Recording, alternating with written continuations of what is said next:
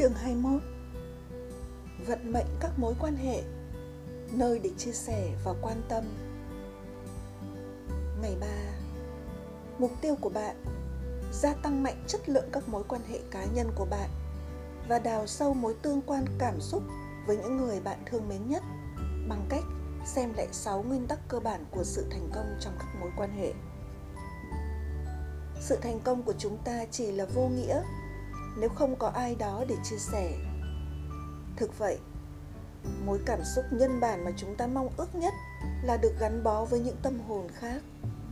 Suốt trong cuốn sách này, chúng ta đã nói về ảnh hưởng của các mối quan hệ trong việc định hướng cá tính, giá trị, niềm tin và chất lượng của cuộc sống chúng ta. Đặc biệt, bài tập luyện hôm nay có mục đích đơn giản là nhắc bạn nhớ lại 6 điểm cơ bản có giá trị đối với mọi mối quan hệ. Chúng ta hãy tóm tắt 6 điểm ấy hôm nay. 1. Nếu bạn không biết rõ những giá trị và quy tắc của những người mà bạn chia sẻ quan hệ, chắc chắn bạn sẽ gặp đau khổ. Người ta có thể yêu nhau, nhưng nếu vì lý do nào đó mà họ liên tục vi phạm các quy tắc của người mà mình thương thì sẽ có buồn bực và dằn vặt trong mối quan hệ này. Bạn hãy nhớ rằng mọi mối buồn bực bạn có với người khác đều là buồn bực vì sự vi phạm quy tắc.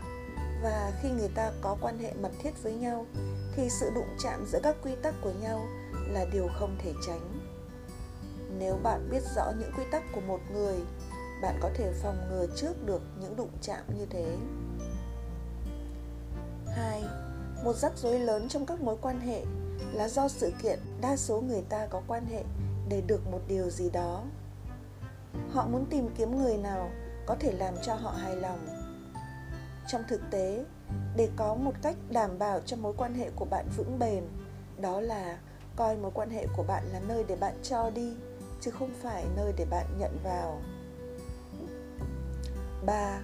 Giống như mọi điều khác trên đời, để nuôi dưỡng một mối quan hệ, cần phải tìm kiếm một số điều và phải để ý tìm.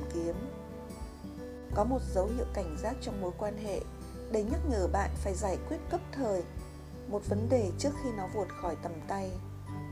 Trong cuốn Làm thế nào để luôn luôn yêu, tiến sĩ Barbara de Angelis đã nêu ra bốn giai đoạn tai hại có thể giết chết một mối quan hệ.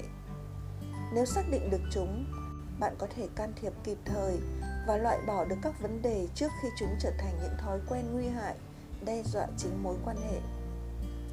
Giai đoạn 1. Chống đối. Giai đoạn thứ nhất, thử thách mối quan hệ là khi bạn cảm thấy có sự chống đối. Hầu như bất cứ ai có mối quan hệ đều gặp những lúc mình cảm thấy chống đối điều người kia nói hay làm. Chống đối xảy ra khi bạn cảm thấy khó chịu hay hơi xa cách người kia. Có thể, ở một buổi tiệc, người kia nói đùa một câu làm bạn khó chịu và bạn nghĩ lẽ ra họ không nên nói. Cái rắc rối là ở chỗ hầu hết chúng ta không thổ lộ với người kia tình cảm chống đối của mình. Và vì thế, nó cứ lớn lên mãi cho tới khi nó trở thành giai đoạn 2 nghi kỵ. Nếu sự chống đối không được xử lý, nó sẽ trở thành nghi kỵ. Giờ đây, bạn không chỉ khó chịu, mà bạn tức giận với người kia. Bạn bắt đầu xa tránh người kia và dựng lên một bức tường cảm xúc. Sự nghi kỵ phá hủy tình thân mật. Và đây là một quan hệ tệ hại và nếu không ngăn chặn, nó sẽ mạnh lên rất nhanh để trở thành giai đoạn 3 từ chối. Đây là điểm bạn cảm thấy sự nghi kỵ tích tụ nhiều đến nỗi bạn cảm thấy mình tìm hết cách để đổ lỗi cho người kia, đả kích người kia bằng lời hay không bằng lời. Trong giai đoạn này, bạn bắt đầu cảm thấy tất cả những gì người kia làm đều chọc tức bạn, quấy nhiễu bạn. Ở đây không chỉ xảy ra sự xa cách về thể chất nữa nếu sự từ chối tiếp tục và để bớt đau khổ, chúng ta chuyển sang giai đoạn 4 dồn nén.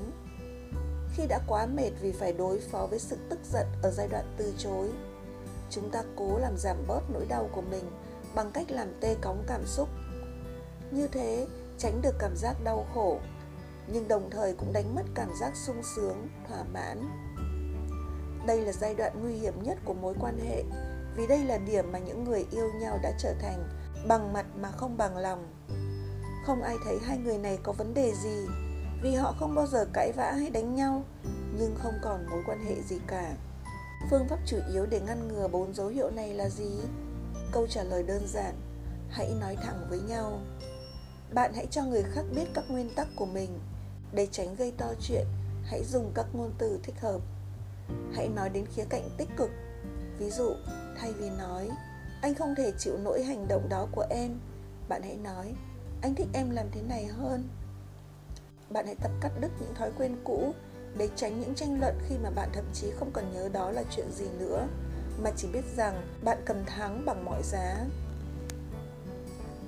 4. Hãy làm cho mối quan hệ của bạn trở thành một ưu tiên cao nhất trong cuộc đời bạn. Bằng không, nó sẽ phải nhường chỗ cho những chuyện khác cấp bách hơn xảy ra trong ngày. Dần dà, cảm xúc sâu xa và sự say mê sẽ tan biến. 5.